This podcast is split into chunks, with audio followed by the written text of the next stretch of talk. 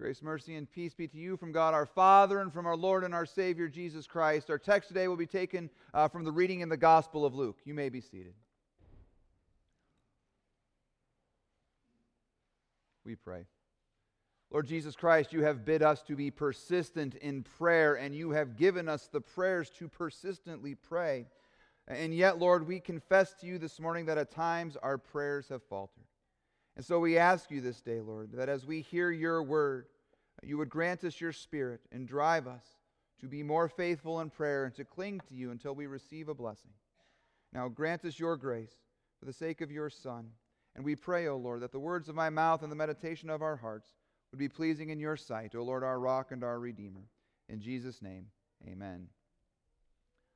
I think we are sort of m- too sweet when it comes to how we think about prayer.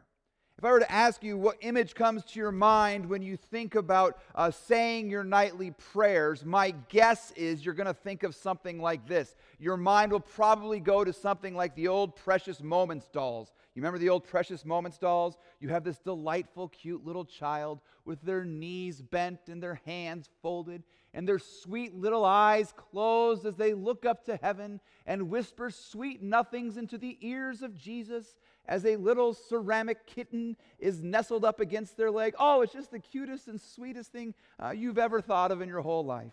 That's so often how we think about saying our prayers and, and having our nightly prayers. But I wonder today if we were to meet Jacob from the Old Testament reading, and we were to ask Jacob, Jacob, what do you think about? What image comes to your mind when we talk about saying our prayers at night? I wonder if Jacob wouldn't say something like this as he rubbed his hip in a little bit of pain. He would say, You know, a couple thousand years ago, there I was, kind of an anxious night. Uh, I was about to meet my brother the next day, and we had had a bit of a history. The last time I had seen him, he was plotting my death. So it was going to be kind of a difficult day tomorrow or the next day. So what I did is I got my affairs in order, and then I went to bed to try and fall asleep. But you know, in the middle of the night, a man showed up and he wanted to throw down. He wanted to pick a fight with me. So I said, Let's do this. And we began wrestling all night long. We were going after each other, and he was coming for me, but I was persistent, and I would not let him win. When he saw how stubborn I was, he touched my hip and he put it out of socket, but I didn't back off. I was not going to let him prevail against me. Well, as the morning sun started to rise, he said to me, uh, Let go of me, for the day is broken. But I knew who this guy was, so I said, I will not let go of you unless you bless me. So he asked me my name and changed it from Jacob to Israel, for he said, You have striven with God and prevailed. And that's what my nightly prayers are like, says Jacob. me grabbing God and not letting go until He blesses me, even if it hurts my hips a little bit. See, I think we've got to get rid of this idea, this sort of sweet picture that we have of prayer in our minds. Because prayer is a wrestling with God, not letting go of God until He gives us His blessing. Now, I think that first part, we're not, we don't have a problem saying that, uh, that we um, uh, wrestle with God in prayer. We can kind of identify with that. But once we say something like, uh, we wrestle with God until we get the blessing, then we get a little anxious. Then it sounds a little bit irreverent or presumptuous to speak in such ways. You've heard this said before, and I don't think this next thing I'm about to say to you is entirely wrong, but I think it has some unintended consequences. And then instead of being sort of describing prayers, we hold on to God until He blesses us. We'll say something like this Well, God has three answers to prayer. He either says yes, He either says no, or He either says not yet. Have you heard that before? I've probably taught that before. I'm sure a lot of uh, Bible teachers have said such things. And, and there's a hint of truth in it. However, I fear that when we talk about prayer like that, the unintended consequence is this is that we say such things because we think, well, God's going to get his way anyhow, so what's the point of my prayer at all? If God's in charge and he's going to do what he wants, why do I even need to pray at all? However, Jacob wasn't letting go until he got the blessing. even if it meant for him some pain and a messed up hip, he was going to get that blessing. Now, if again, this sounds like we're speaking too aggressively or irreverent, irreverently this morning, Jesus speaks in the exact same way. In fact, we see Jesus today very concerned about discouragement among his disciples. We see them, Jesus very concerned about us that we might become discouraged in our prayers. And so he tells us today a parable to correct that discouragement. He has this parable today because you see, Jesus wants you to pray. He gives you the gift of prayer. And in the Lord's Prayer, He even gives you the words to say. Jesus is the one who teaches us to grab a hold of God until we get His blessing. And so He teaches this very strange but very important parable. He says this In a certain city, there was a judge who neither feared God nor respected man. And there was a widow in that city who kept coming to him and saying, Give me justice against my adversary. For, while, for a while he refused, but afterward he said to himself, Though I neither fear God nor respect man, yet because this widow keeps bothering me, I will give her justice, so that she will not beat me down by her continual coming. And the Lord said, Hear what the unrighteous judge says. And will not God give justice to his elect who cry to him day and night? Will he delay long over them? I tell you, he will give justice to them speedily. Nevertheless, when the Son of Man comes, will he find faith on earth? So here you have the parable of the nagging widow and the irritable judge. And Jesus says, Now that's the picture I want you to have in your mind when you think about prayer. Strange. The widow who will not back off of the judge. Now, it is a strange parable indeed. Usually, uh, the main characters in the parable, we get more of a, a positive picture. Like the guy, uh, you think of the prodigal son, you have the father there, right? And the father's this wonderful, gracious man who shows nothing but benevolence towards both of his sons and welcomes them home and throws them parties, and it's this sort of wonderful thing. But today in the parable, we have this image of a judge, uh, an unrighteous, godless judge.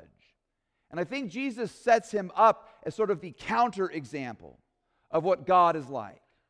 Jesus is saying, listen, if this unrighteous judge can act righteously, how much more your Father? Your Father who loves to hear your prayers so that you can approach him as a dear child approaches their dear father. He is not like this judge. He will answer you, his chosen, beloved, baptized, elect children. And he will justify, he will vindicate you quickly. Now, this is getting kind of strange to me. The, whole, the whole parable is bizarre. Harassing until the blessing comes, not letting go of God until he vindicates or justifies me. Again, it still sounds very presumptuous. This sounds like Jesus is saying, don't be satisfied with God until he gives you what you want. But that is not what he's saying. He is saying we hold on to God until we receive God's blessings. See, what Jesus is teaching us today is, is to pray in a way that says, I believe that God is who he claims to be to pray in such a way that says, God has promised me that He will be a gracious and faithful Father to me, and I'm going to hold Him to His promises because I believe in Him. Jesus then indicates that a refusal to pray in such a way is evidence that we lack faith. To not be persistent in prayers is to say, I don't trust God to be gracious. I don't trust Him to bless me.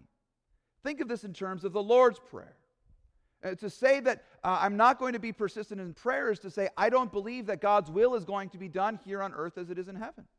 I don't believe that his name is going to be hallowed in my life, and I don't believe uh, that his kingdom is going to come to me, or that he will give me daily bread, or forgive my trespasses, or lead me not into temptation and deliver me from evil. In other words, to not be persistent in such prayers is to lack faith in God. And so Jesus asks the question at the end of the parable Will the Son of Man find faith when he returns? Will he find those who have held God to his promises? Until God brought them salvation, who trusted God amidst their circumstances, who wouldn't let go of him until they received a blessing?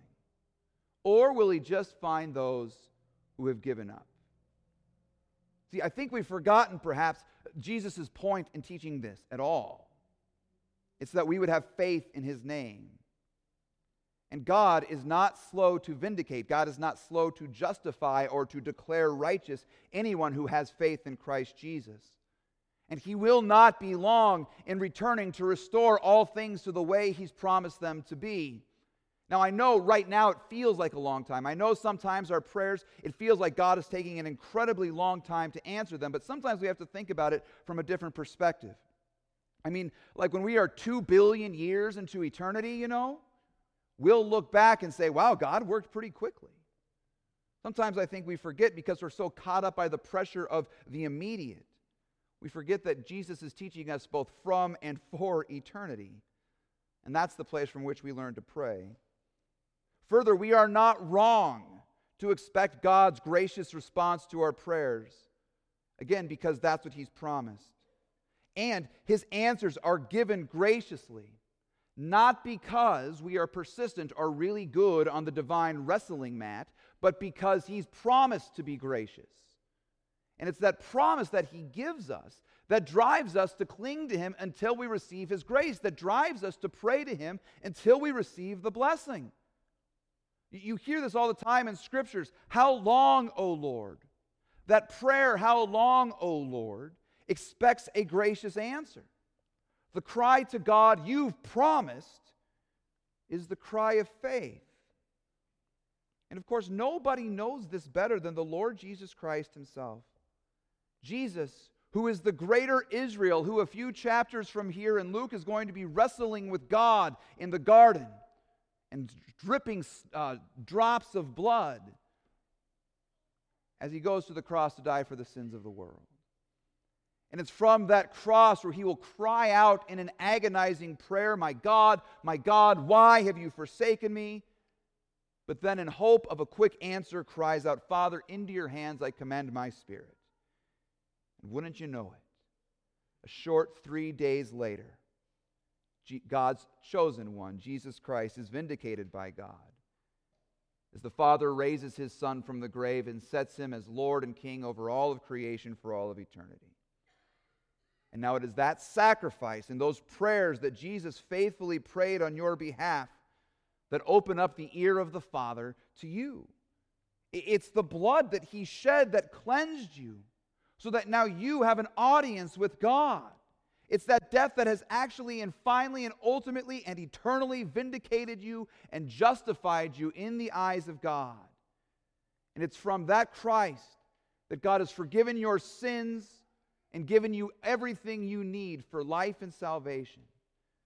It is that justification by God's grace alone that allows you to wrestle, to pray, and to not let go of God until He blesses you. And so today we are encouraged to pray by both Jacob and Jesus, who teach us to say, I will not let go until you bless me. And I believe the Father responds by saying, Okay, then, hold on tight, dear child.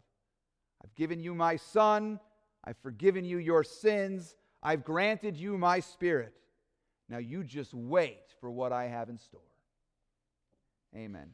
Let's pray. Father, we thank you for prayer. Lord, our prayers do falter, and it's due to our lack of faith. Forgive us, Lord, and give us the blessing that you have promised to give. Grant us your Son, Jesus Christ, and faith in his name, and teach us to be diligent and persistent in prayer. It's in Christ's name we pray. Amen. Having heard the word of our Lord, I invite you to please rise as we continue by confessing our faith today in the words of the Apostles' Creed.